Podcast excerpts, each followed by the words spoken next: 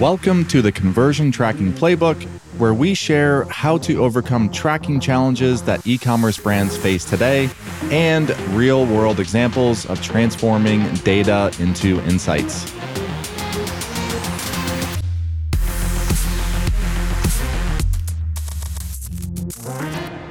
Alrighty, welcome back to another episode of the Conversion Tracking Playbook. I'm your host, Brad Redding, and today I have the famous or infamous Dan, the co founder and CEO of Daasity. Dan and I have known each other for several years. And uh, Dan, excited to have you on the, uh, the podcast. So let's get into it. I know we got a packed agenda. And uh, before we, we dive into the nuts and bolts and the weeds of business intelligence and ecom analytics, just give everyone a quick overview on yourself and, uh, and Daasity, and we'll get into it. Yeah, thanks, Brad. Thanks for having me on the show. Uh, super excited about this. Love the show and, and love everything that you guys do at Elevar. Yeah, so my kind of background, uh, you know, probably what's most interesting for people is is I used to work for for a, a gifting company, e-commerce gifting company that most people hadn't heard of, Provide Commerce, uh, but they probably had actually purchased from one of the brands. So it's a company that owned ProFlower, Shari's Berries, Red Envelope, uh, Personal mm. Creations. And I was there for quite some time and, and really would had been brought in to help them become data driven. Uh, and the first challenge was, well, the data is terrible. Uh, can you go help build a data warehouse? And that kind of really transferred into Daasity because the company was bought by FTD.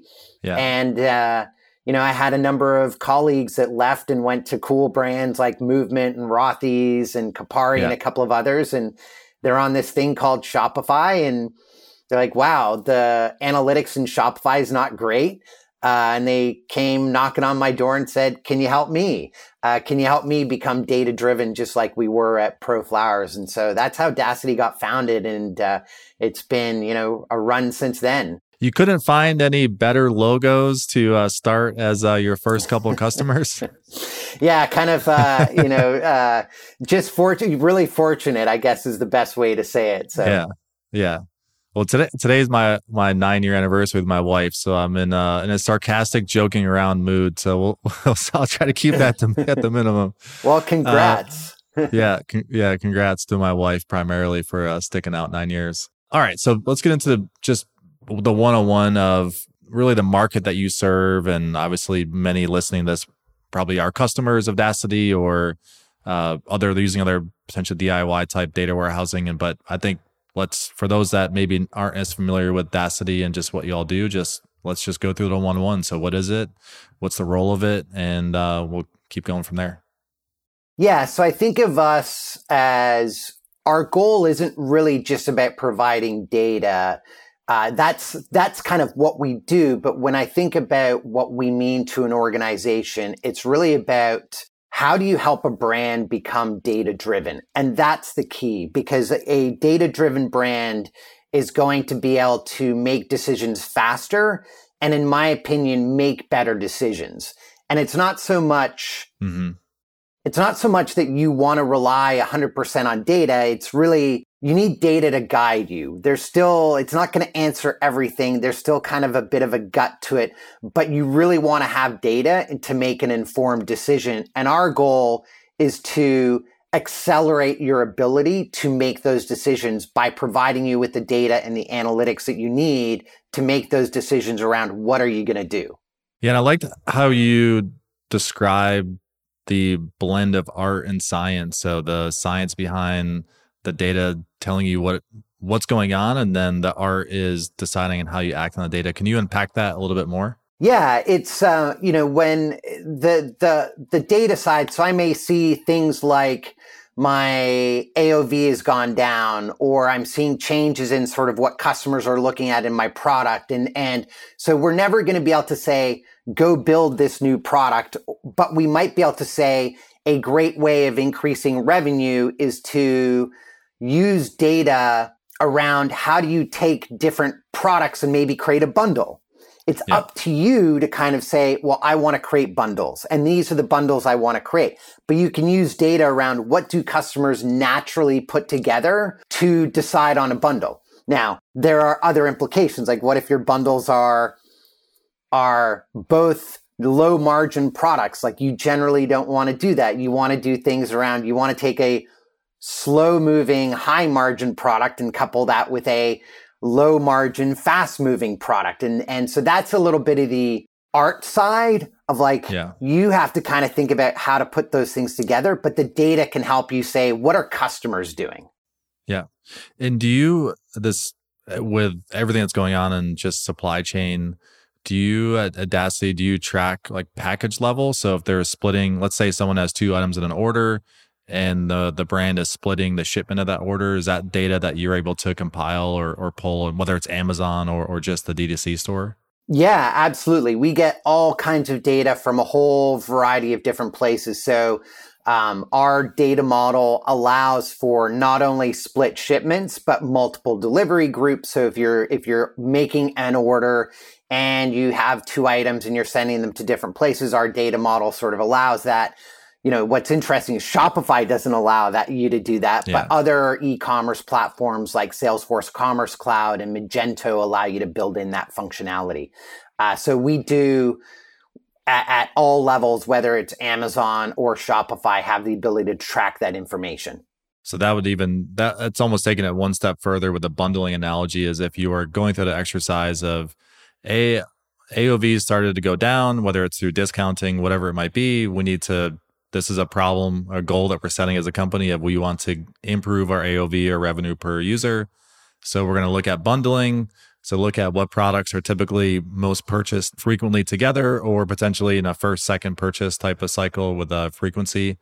And then even can use the your supply chain data of, hey, these items can typically ship together. This is where it gets way outside of my league, but know, these items can ship together 90, 98% of the time, or these items will never ship together because they're, you know, completely different places. Is that, a, would that be like a common thread of, again, taking, proving out the, before just running with a bundle of using some of just your operational data to uh, validate that decision?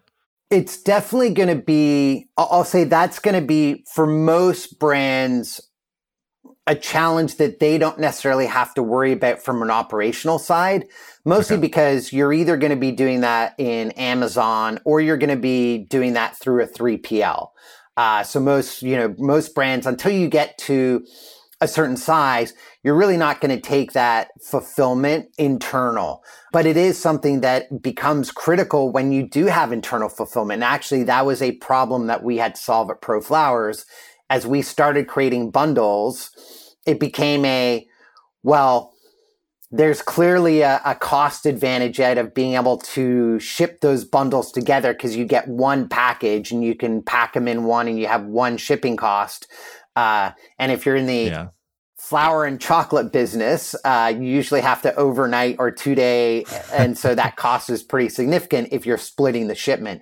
So it is yeah. a huge factor as you start to grow as a brand and as you start to have multiple warehouses, or even if you're 3PL, right? So it might even be a 3PL, but I'm trying to decide maybe I have an East Coast and a West Coast fulfillment center instead of just having one in the center because you're trying to be a little bit more take advantage of the fact that you know your your orders are you can fulfill faster and that yeah. becomes a challenge and then yeah. if you uh you know, if you work with a, and, and they're going to hopefully help you with that decision making as well in terms of put some of this product here, put some of this product there. Yeah, got it. Okay. So I'm going to back up just a second here to go back to the Kopari and movement reference when you're they had a pain point when when they broke off when you guys all broke off from the previous company and i feel like the the need I don't know, was that five or six years ago? Probably there, the just overall education and knowledge is vastly different today than it was five years ago, and the solutions like Daasity and, and others that are out there. But if I guess I'm saying that because I'm I'm assuming, and I could be wrong, that most brands realize the need of potentially blending this data, uh, pulling different data sources in. Am I correct, or do you still feel like that is a still an unknown of not sure where to get started, not sure how it works, not sure the investment time wise it's going to take to uh, to do that. Yeah, I think that's really an interesting question uh, because I I sort of look at it in a in a bit of the overall knowledge of brands themselves in terms of wanting to be data driven has matured over the last, you know, six, seven years. And, and especially as, as the amount we're spending in marketing in other areas and, and having to grow our business is so important.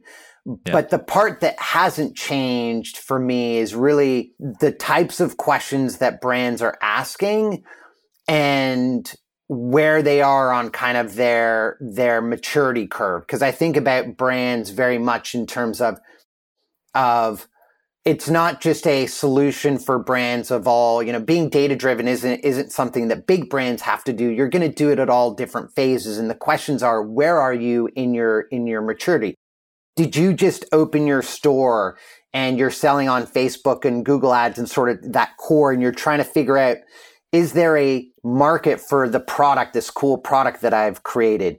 To then you get people now they're starting to expand into different channels. Maybe they're playing with the TikToks and the Pinterests and yeah. doing other types of advertising. And then at some point they decide, you know what, I'm going to start selling on Amazon or I might start selling with on walmart.com or Target or trying to do wholesale. And each of those sort of transitions creates challenges in terms of the decision making process and, and the need for data to kind of accelerate the ability for me to make decisions. And so if you're early on in your, in your business where you're just launched that store, just launched that product, your mm-hmm. goal is going to be to have all these different channels. And so you're going to, there are people that have been there before. And that's where you can follow in their footsteps with the tech stack that you have and the tools that you're using and the way other yeah. brands have kind of become successful. And so I think that's kind of the the difference. I think the the only thing that I see really changing is well, TikTok didn't exist, you know, what, 5 yeah. years ago. and here it is, you know, and so Yeah. All I know is that there are going to be new platforms and there are going to be new channels and there are going to be new tools. And so the question is really around our our business is going to be more complex. When I was back yeah. at ProFlowers, you can even sell ads on Facebook. And then that became a new channel that became really popular and now is kind of like really important. And yes, it's Facebook, Instagram, but it's something new is going to come along and we're going to have to take advantage of it. And it doesn't mean that the old stuff goes away. So it's just another arrow that we have to use and another data source that we have to bring in and sort of think and analyze and have data around to help make decisions. Yeah. Speaking of data sources, you and I both know, and all of our customers, unfortunately, know the last year, year and a half has been uh, extremely tumultuous with just tracking in general. So, what are, since again, in at a very high level, Elevar, we push data into platforms, and that's the you're pulling data. I know you're pushing data in with some of your personas. I, that's a segment, but the segment feature is personas. Yours is audiences. Is that right? Yes. Yes. Okay. Anyway, so you're pushing data as well, but in general, you're you're connecting to a lot of different data sources and pulling that data in. With iOS 14, 15, and everything in between, what are some of the what's changed? What's changed in the the post iOS world? Yeah, I think what's really changed is the ability for the vendors to give you accurate information. And that's where, you know, things like Elevar are super critical because you're providing data, you're taking all of the data that, that you're getting from a, you know, let's call it from a first party, basically that the user is doing on their ecom site and you're pushing it back mm-hmm. into the marketing platform to help them get better understanding of who is actually buying off of, off of, um, off of their, uh, through their business. And that's super important. The more, when we think about all these ad platforms, the more data that you can push into them, the better off that ad platform is going to be. And that's where you guys come in and that's where our audiences come in. And I, and I think life used to be easy. We just used to send a bunch of stuff into Facebook, say, Facebook, go yeah. run your algorithms and go pick a bunch of audiences for us. And what we've seen is costs are going up and, and essentially costs are going up because efficiency is going down. The ability to, mm-hmm. to, to, to properly target people. And so the more data we can push back in is, is going to be really important. And it's kind of interesting because you start thinking about ecosystems like Apple is also rolling out their, their kind of ability for users to mask being able to track your, your data, what they call ITP, right? So now you're not going to be able to track what I'm doing across my, uh, across my browsing history. And Google's talking about getting rid of cookies.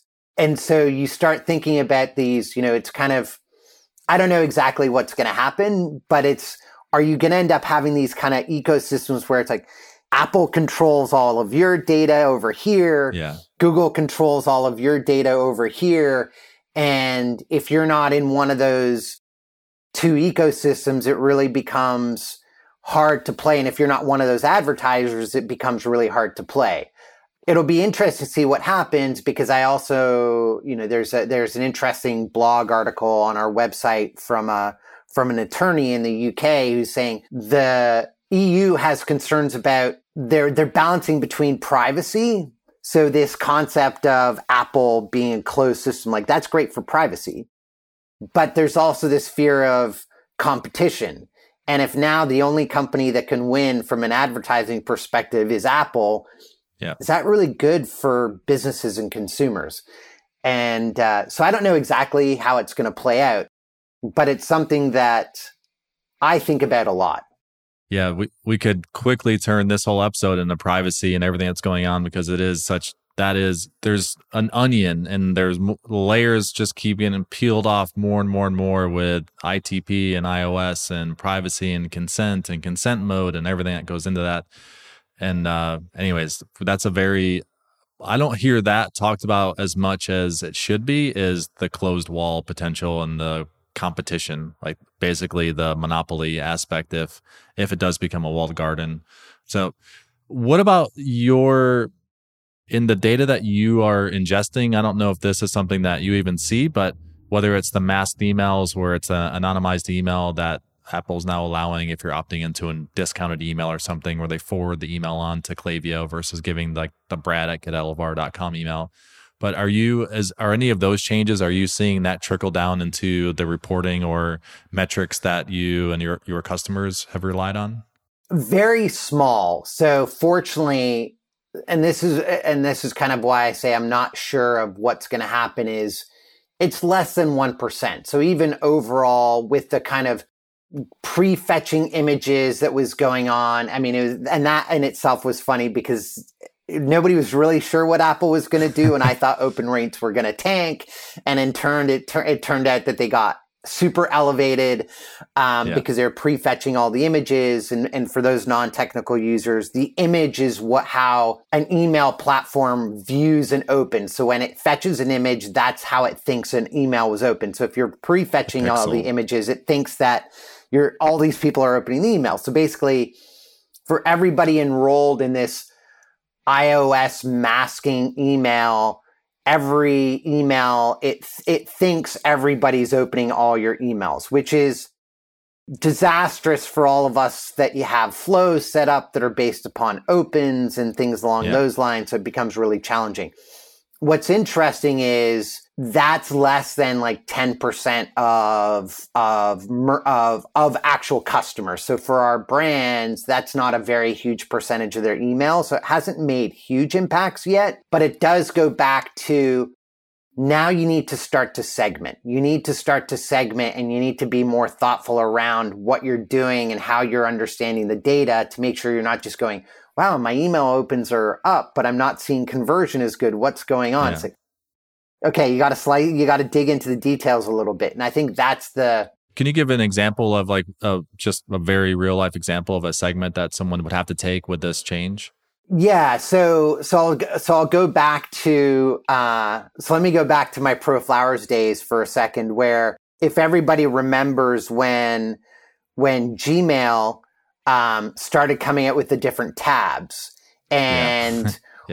I and we were all everybody in the email space was freaked out about the different tabs and the fact that all of our emails were going to get into uh, and I can't even remember what the name of the tab is anymore, but it was like shopping or something like that. Yeah, yeah. And we were all yeah. worried that open rates were going to tank, and so we all used to put these banners at the top of our emails remember to click on add us to your inbox so we won't go into shopping. You know, it's like we all wanted to do that. Very few people did, but I think what happened is people, is consumers, when they wanted to go shopping, they went into the shopping tab. Like they knew where those emails were. And so over time, we didn't really see an impact to the revenue we got from email. It was just the dynamics of how it worked Yeah. change. And we'd gone down to, we basically, our, our tactic of, you know, do you put, how, do you put the banner at the top or not of like, Yeah. Click add us to your inbox was we sent a different email to everybody that was on Gmail. So what you could do today is you might go and send a different email to people that you've identified as having uh, using basically one of the Apple, you know, using Apple Mail Yeah. And so it does that pre-fetch. Like you can start to kind of put people into that bucket and create two segments. And that way you can track the results differently. Because if you're Yeah. doing an A B test, you kind of want to exclude those people from your A B test because the, the pre-fetching of images is going to completely throw off your results. Yeah. All right, I'm gonna I'm gonna pull that one out as a takeaway. It's really a good nugget there. So, as thinking about emails and the impact on iOS 15 and Apple Mail, where they are again prefetching, essentially giving you 100% open rate in theory. So segmenting out by operating system, device type, or mail client, etc. And especially if you are running an A B test where you're just doing a generic split of 50 50 across your entire list, is you want to exclude anyone that you've identified using Apple Mail so it won't skew the metrics. And that could happen if, for example, in your A B test, if through randomness, 80% of the total Apple Mail customers end up in your B, your uh, B variant, and A only has 20. So B could artificially have an inflated, op- higher open rate because it's automatic. Like, again, Apple's automatically triggering that. Did I Yeah, get all that? Is that all correct? that is right. Yep. You got Okay. it. Nailed it. Cool. All right. So I'm learning. Learn. I learned something new today. That's a good. Uh, that's a really good recommendation. I would. That's a good one. All right. So we're gonna keep going so we can get more into the real life examples. So uh, just on a very. We'll try to keep this one to two minutes max, but I know that Daasity you integrate directly with Google Analytics and you you ingest the stand like your standard data and also what's was has been called the MCF report and that's that's the attribution reporting and then it's all going to change with GA4 and what's what all that entails in next year. But in general what do you see uh, brands utilize the in-app Google Analytics for today versus what they might use inside Audacity where you're blending different data and potentially merging with inventory Amazon etc Yeah, that's a great question. You know, I think the big thing about Google Analytics, the first thing that people have to recognize is the way the way GA is Google Analytics is getting data is through that JavaScript that runs on your website. And so your revenue in GA should not match your revenue in Shopify. There's going to be some sort of delta mm-hmm. My experience has been it's somewhere between three to five percent. Sometimes it's higher if you, depending upon your population, kind of things that I've seen is brands that tend younger, more male tend to see a higher discrepancy because younger Yeah. males tend to use more ad blockers or Yeah. sites that, or like things like DuckDuckGo that, that just don't allow you to run that. And so that's kind of the first part is we're going to be able to capture all of the orders and then using tools like your your own like you help you help these platforms make sure that they have 100% reporting then you know you start getting into so that's the first piece is you're always going to get true reporting if you're going to a platform like Daasity versus going into GA. And GA is not going to understand concepts of things like returns, costs. Uh, so so not only will revenue be off, you're not going to have sort of net revenue, you're not going to have your gross Yeah. margin, things that we can capture. It also doesn't really have the concept of a customer. So are they able to go and properly calculate lifetime value? And so there's so many parts of GA. So GA is a great tool for I'm trying to see where my customers are coming from and I'm trying to improve my site conversion. That's what it's Yeah. really built for. It's not built for lifetime value. I'm trying to do merchandising. I'm trying to understand my, what products people are putting together or cross purchases. There's so many parts of your business where you're never going to be able to use Google yeah. Analytics. And so that's why it's so important that, that it becomes a source of data for a, I'll call it kind of a company wide data analytics platform. It's mm-hmm. a source of data along with everything else that you have your e commerce, your logistics, your marketing platforms, your supply chain, etc. Yeah. If I were to summarize that, using Google Analytics, if we just talk products, is GA. The interface in GA can be potentially the best place to go if you're looking to looking for conversion rate based on collection page view or conversion rate based on product page view to help potentially feed some analysis back into okay what collection pages should we lead with what product pages are performing better than others based on whatever campaign seasonality etc but once you get into the all right how how is the potentially cross selling going back to bundling, return rate, reasons for returns, is it sizing issues, etc. It's not even it's not worth trying to force that back into GA. Is you just you it's not the right tool to once you start getting into that deeper of analysis. Exactly. Exactly. Okay. Okay. And then obviously LTV, that's an ob- obvious one. Is GA is if if you're just solely relying on the JavaScript and cookie is not going to be the the LTV source of truth, even though there is a lifetime value navigation in the left nav. It's just it's it's based on the cookie. Alrighty, so that's a that's a good overview. Just since Google Analytics is both very heavy in what we both do at Elevar and, and Daasity, and now let's let's get into. Uh, do you want to get into some real life examples? Yeah, I can share kind of two two examples that I think are kind of really interesting. Um, you know, one of them from one of the early merchants that that we one of the early customers at uh, at at Daasity, and you know that's really about kind of the the power of our platform is really the ability to combine the data sources. So when you're thinking about lifetime mm-hmm. value, you're thinking about well, how do I go and what is a customer worth? And one of the things that we're able to do for a brand is under is help them understand what is the value of somebody who was ever a subscriber versus not? And that's really mm-hmm. hard, right? So if you're using Shopify and Recharge, and you're, first of all, just trying to calculate lifetime value out of Shopify is really hard at the customer level.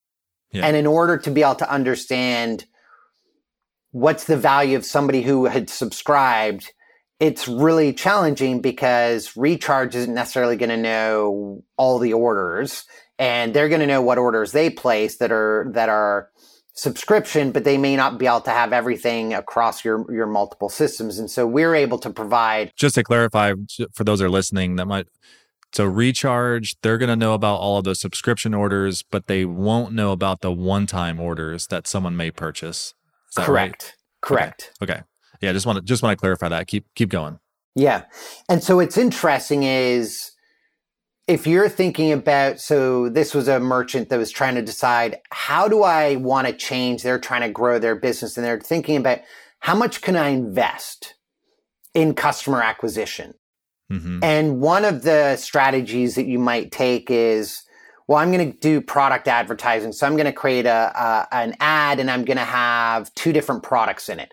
Well if one of them is, is a subscription product and one of them is not you're probably willing to pay very different amounts because of that lifetime value.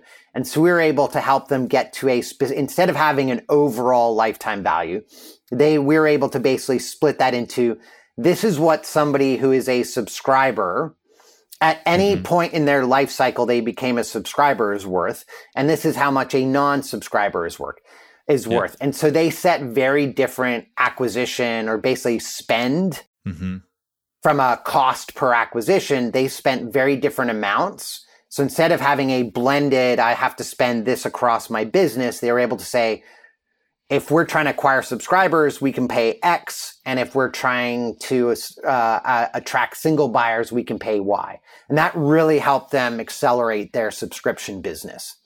Uh, so that was one example. Something that we see with a lot of the subscription brands that we work with at Elevar is if if they're using Elevar's Facebook tracking, just as an example, and we do this with Google Ads as well. And not, not every platform supports this, but you break up your purchase events that you implement. So you have your primary purchase event, and then you have a subscription event. So two separate purchase events that both fire. If someone were to go through recharge checkout, you are essentially telling Facebook, hey, a purchase happened. Oh, and hey, there is a subscription. This was a subscription event. So at that point, what we see some of our customers do is they, just like you said, they're going to optimize for that subscription event because they know that the value for that is going to be you know, X percent higher than just a, one time purchase event. So if, if you are listening to this and wanting to, and you're a subscription business and want to start ideating with your team, is something that we see very commonly is like, hey, Elevar, we we we sell subscription products. When we launch our, all of our tracking facebook google ads etc we want those platforms to get a one-time purchase and a subscription purchase signal. So then the marketers there that know what they're doing they're going to be able to optimize for that event that's a higher value and then potentially you know push that back into you know the algorithms that they're going google they're telling facebook google to go find more people like that that are going to subscribe. So that's a very tactical way of how you would take again what what Dan was just, was describing of setting that goal and target and then making sure that you are optimizing the top of funnel campaigns for that. Yeah, Brad, that's like a great tactic for people and that's where you know we were talking about earlier about how are these, you know, what's changed and having that data from Elevar being pushed back into Facebook. You know, don't let Facebook just go run off of every purchase which is what mm-hmm. they're naturally going to do. You want to create those lookalike audiences around those subscription purchases that you're firing because that is way more valuable to you as a brand than just, yeah. you know, the generic default Facebook audience, which is going to be anybody that purchased. Because uh, yeah. some of those purchasers are not very valuable for you. Yeah. Cool. I just want to give a little tactic of like how to implement that or execute. So example number two. That was a good one. A lot of yeah, subscription businesses out there. Love so. it. Yeah, the, the second one that I'll kind of share, I thought was really interesting by one of our merchants where, you know, they're a little bit on sort of a consumable. So it's a product that you're, it's not a subscription product, but it's something that has kind of a shelf life, right? So mm-hmm you you know so if you think around and, and, this is interesting for me i didn't know this. Actually you know i didn't know that cosmetics have like a shelf life. There's kind of they only last for so long you didn't know you that should, as an active I, user yourself uh, yeah, active yeah, consumer right. yourself? Uh, and so it's kind of interesting in that you know what this brand did is they recognize when people should be should be coming up to repurchase. And so what they did is they they they targeted so they're able to kind of figure out who those customers are and, and use our platform to kind of measure time between purchase. And what they would do is they would they would load they would take that data of kind of when was the expected next purchase based upon that that based upon sort of the data and push that into their Klaviyo platform using our audiences uh, product. And then they would go send an email to those customers about a week before you know they should be buying again. And what was interesting is it it raised AOV by about 20% because obviously not only did they send the email they kind of added in a discount code for a threshold that was a little bit above what the average order value was for that customer. And so it got that customer to kind of spend a little bit more and come back. And those are those are the really interesting for me how you're really taking data and turning the data into a tactical strategy that you can go execute. So it's not just a, I've used the data to help me figure it out. Like first example was that kind of art and science. It's like, oh, okay, now I understand and I can do art and science. This is where you've actually used data to help you drive a specific result. And so I love that kind of example too of things that you can do with data and being very actionable. Yeah, and that that's a really good example, and I think that applies to pretty much everything. I lo- I've used this example with running shoes. It, you know, you know if someone's buying a specific set of running shoes or workout shoes, sneakers, whatever it is, they're only going to, like that pair of shoes is only really going to last for X number of months, depending on your usage. So you can do the same thing with that of okay it's been 10 months and you told us you're an active runner on our post purchase survey whatever it was is then you just feed that into a segment and then you're starting to send them something that's very specific whether it's i mean this would be great like more catalog focus where it's really personal but email sms or whatever. It's like hey it's been 10 months. Those shoes probably feet are starting to hurt a little bit aren't they? Ready to buy. So I, like those type of things can be applied across just so many different product types. And I think with everything that's going on in the market today, I think getting a little bit creative like that is is just going to help. Is uh, ultimately going to help boost AOV, conversion rates, etc. Any other any other just quick examples of like anything inventory wise, Amazon, and anything else that again someone listening could take away that they may not otherwise be doing or thinking about on a day to day basis? Any, any other actionable tips? Yeah, I think, you know, inventory, I'll say merchandising, planning, supply chain is often an area where a lot of a lot of platforms kind of and I'll say we ignore those functions. Um, you know, understanding your inventory, your sell through. So so sell through being on a certain day, I have a certain amount of inventory and then I track over time how many units I sold and you kind of calculate the sell through, what percentage of your sales. And so if you're a multi-channel merchant, let's say you're selling on Amazon and on your .com, like having the ability to have that, to be able to kind of see the inventory in both locations, because uh, most merchants do FBA, fulfilled by Amazon. For those that don't know what FBA means, which means you're sending it to Amazon to deliver to the customer. You're going to get the, the you're going to track those, and you're going to want to be able to see at the SKU level what are my sale, what's my sales velocity. So how much of that inventory am I selling?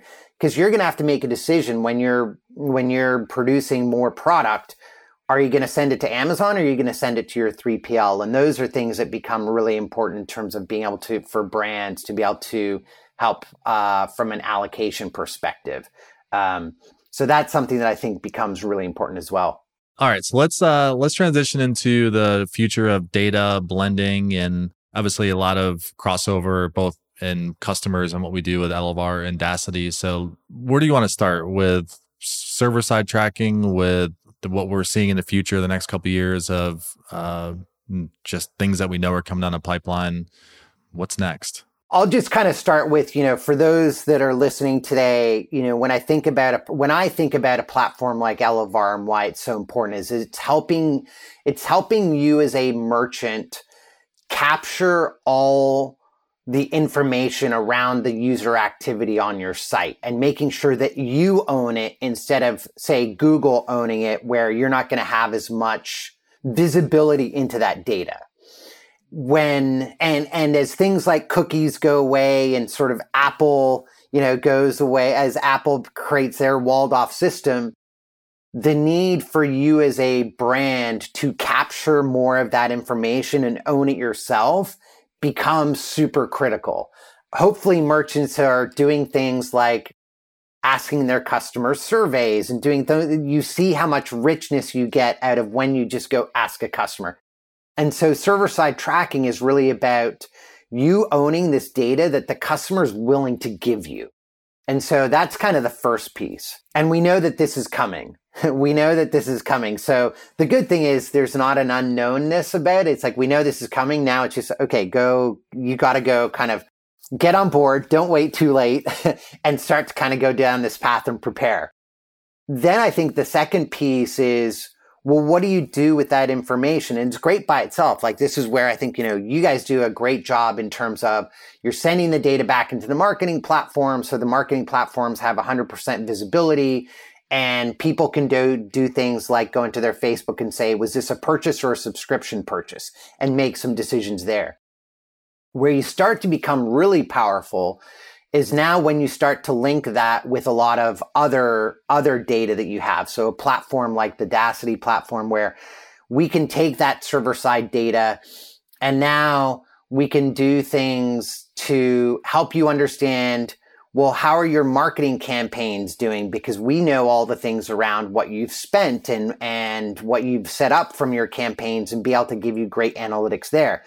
But also, we're going to have access to individual user you know, when you go into GA, it's really hard for you to get down to the individual user. And so we can think about, well, how do we bucket users together into how the what behaviors they're doing on site. And so you start thinking about that combination to really help you be much better in terms of how do landing pages not just work comparatively but how do they work across my user types? And so we can help you define those. And so lets you just kind of start to really become a lot more thoughtful around how you're running your acquisition and then also your your site conversion and this may not be the right thing for the the the brand that hey i just launched my site and i'm advertising on facebook and google but for the brand that's i'm now spending a bunch of money in you know five six seven eight nine different channels it starts to get overwhelming. And so you need things like this to help guide you in terms of here's what's happening with each of these at more than just a here's my roas or my cpa because that's a that tells you the result. It doesn't like looking at ROAS is great. We all love to look at ROAS or CPA, and that's a great way to look at it, but it doesn't tell us what to change. All it says is if you go change a whole bunch of things before this, which is it could be your site, it could be your marketing tack, it could be your marketing, advertising, it could be the people you're putting into your advertising, like it could be any of those things so you have no idea. And so we need to be able to kind of get to those other levers and be able to identify what are those levers and understand there to be able to truly understand where, which are the levers we're trying to pull. And I'd love to hear kind of your take on, you know, so I kind of chatted a little bit about my sort of thought around where server side is going you know, I'd love to kind of, you know, I think it's great for you to share kind of your side as well as where where you see this as well and how you think about that that need for getting your own data. We have so many mutual customers, so I'm going to speak as I'm as I would be talking to a mutual customer of ours, just giving them a lay of the land of what's happened, what's happening now, what's likely to happen in the future, and you know what we're, we're we are collectively going to do to help you so number one, you you mentioned the it's inevitable that you will have to get potentially all of your channels up and running on server side tracking. That's correct. I'm going to use two two reasons why. So number one, I'll, let's use Snapchat. So Snapchat, it's we have a couple customers that we're trying to get up and running, but uh, if you have not listened to episode number one, which is client side versus server side tracking with our VP of engineering, Thomas, and we talked about one of the main friction points that we are hitting as a company and trying to roll out server side tracking across all platforms is many platforms aren't either A, are not ready technically, they, they don't have the infrastructure to handle it, or B, they don't want to give that up, give up the fingerprinting from their cookie. We already know number one's happening. So all these channels that are rolling out their conversion API. So Snapchat is they're incentivizing some customers. They're giving them thirty thousand dollar credit, ad credit, if they get the convert, they get their new conversion API up and running, and it's evolving. Like they just released an update last week. We've been working with their dev team on trying to give feedback on how it's set up. So we know that's happening. We know many channels will be rolling this out and essentially doing what Facebook did a year and a half ago to almost force everyone to get up on the conversion API. The second reason we know it's happening is what we mentioned talk about with browsers where the where you won't have the ability to just plop javascript on the site and the, they're going to set their first and third party cookies and the cookies will do all the magic and tracking cross site scripting etc we already know that's going away. So that's the that's one piece why we are investing so much of our resources and r&d and server side tracking and just really buttoning it up and removing dependencies on ga cookies and things of that nature the second part, so speaking of GA cookies, with the GA cookie, if if someone clicks a link from an iPhone on a or clicks a Facebook ad from an iPhone and comes to your site, the you, that cookie is is force expir, expiring in 24 hours. So it's essentially useless. So if that same user comes back 25 hours later on the same browser, could even be the same window they have open, it's a new user. It's a new user to GA, it's a new user to Facebook because those cookies are being forced reset by the the ITP or essentially the Safari known tracker prevention uh, technology they're putting in. So that is again just another check against just cookies doing all the work for you. So that moves more into okay, how can you implement your own serve quote unquote server side tracking to have better control over that? And obviously, needs to be, we won't get into the nuances of GDPR compliance, CCPA. It's not like that. We're not trying to get around that. We have consent integrations with OneTrust and Cookiebot and others to, for those that need to comply. But that is a reason if you just want to look at um, apples to apples of server side GA versus a client side GA, all of you'll typically see a 15 to 30% gap in data. So just looking at Google, if you're pulling data from Google Analytics, you'll be missing 30% potentially sessions, landing page sessions, add to carts, etc.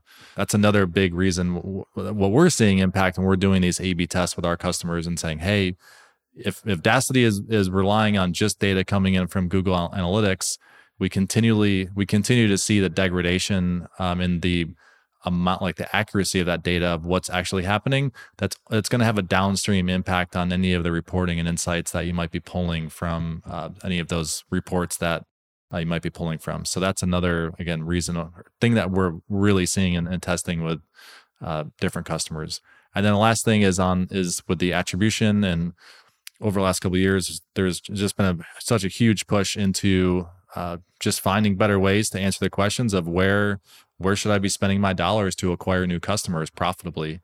And uh, that, that's I know that's a question that you get all the time, and that's something that we're going to help you help. customers. Again, I'm, I'm trying to speak as a customer. It's a customer both of ours, which is maybe maybe why it sounds a little bit awkward if you are not a customer. But in general, if that is something that we're we are going to actively help you with uh, answering those questions because we realize that it's it's going to blend into some of your different marketplace channels, Amazon, eBay, uh, Walmart, etc. So that's uh, again just to summarize the chance all of your additional marketing channels they're rolling out their own CAPI integrations and providing big incentives to move over to that. Number two, we know that we already know that cookies are are going away and that that's going to have a downstream impact Number three, ad blockers. We know that's also growing. If you haven't listened to my episode on ad blockers, I go through all the stats that we're seeing, we've tested, validated, and, and plus third party uh, data that's out there. And then four, just that growing question of where do I spend my money? We know that's going to be an answer that will always be asked, but it's just because of iOS and everything that's happened in the last two years, it's become an even more critical question that all of our customers need to uh, need to better answer. So that's that's what we're seeing. That's where we'll be. We're continuing to push a lot of our time, energy, and resources. And again, we haven't even layered on top everything consent and legal on top of this, which adds a whole different. It's not even another layer. It's like it's a it's another book because there's if you have to comply with GDPR or some of these other uh, protocols out there, then again there's ways that you can still send data to google with consent mode where they essentially you're not sending the cookie data but you're sending obfuscated order conversion data so they can still uh, the platforms still know that conversions are happening. But uh, again i won't get into that because it'll cause another uh, this this episode to be the longest in history because it'll be about two or three hours but a lot more uh, complexity going around that anyway that was, that was a mouth that was probably a mouthful i could talk all day about about this stuff. No, love love it. I mean, I think it's spot on, right? All those things that are that are that we know are coming, and you know, to all those merchants out there, start getting ready because we know that they're coming down the they're coming down the pipe if they haven't yeah. already. Cool. Well, any any last tips for anyone that may not be doing some of the data blending and any? Yeah, we'll do tips and then we'll close out in a second. But anything else you want to share? Yeah, I, I mean, uh, the I'll just say it doesn't matter where you are in your merchant journey, right? Whether you're a million dollar brand, a hundred million dollar brand, um, start becoming data driven. Just go, go and pick a tool. It doesn't matter which one, but just start using data to help you make decisions, make it part of your culture to make decisions based upon data and you're just going to be uh, uh, you know able to uh, uh, you're gonna that's going to help you be successful. So that is the number one thing i just say to everybody's just start. How much time how much time should someone block off to invest like on a weekly monthly basis? You're probably doing a couple of hours already a week you know just trying to put stuff into google sheets getting up and running should be fairly easy. And because you're just going to have to go add your integrations and hopefully what the what using a tool is it's going to actually save you time and then it's going to give you so it should save time on stuff that you're hopefully doing already because uh, you're trying to track your business and then invest the same amount of time into figuring out what those new opportunities are. That's that's how I think about it is if you're spending 5 hours a week trying to track your business, continue spending 5 hours, just make sure that most of it is not entering data into a Google into a Google sheet or something like that and trying to crunch some numbers yourself. Automate that part and then go leverage the time to go figure out what the next thing is that you're trying to do. Yeah. Awesome. Well, Dan, how can people get in touch with you? Yeah, just reach out to sales at daasity.com or just go to our website, daasity.com, and you can fill out a form there. And, uh, you know, we're happy to watch demo or have our team uh, reach out to you. Alrighty. That's it. See you next time. Did you enjoy today's episode? If so, we release two new episodes per week. So be sure to subscribe to this podcast on Spotify, Apple Podcasts, or anywhere else that you subscribe and listen to your podcasts. I also have a favor to ask. I'd really appreciate if you could leave a comment or a review so I can learn exactly how to improve future episodes for you. And last but not least, if you want to connect with me, find me on LinkedIn by searching Brad Redding at Elevar. That's E L E V A R or you can DM me on Twitter. My handle is I am Brad Redding. I look forward to connecting with you. Thanks again.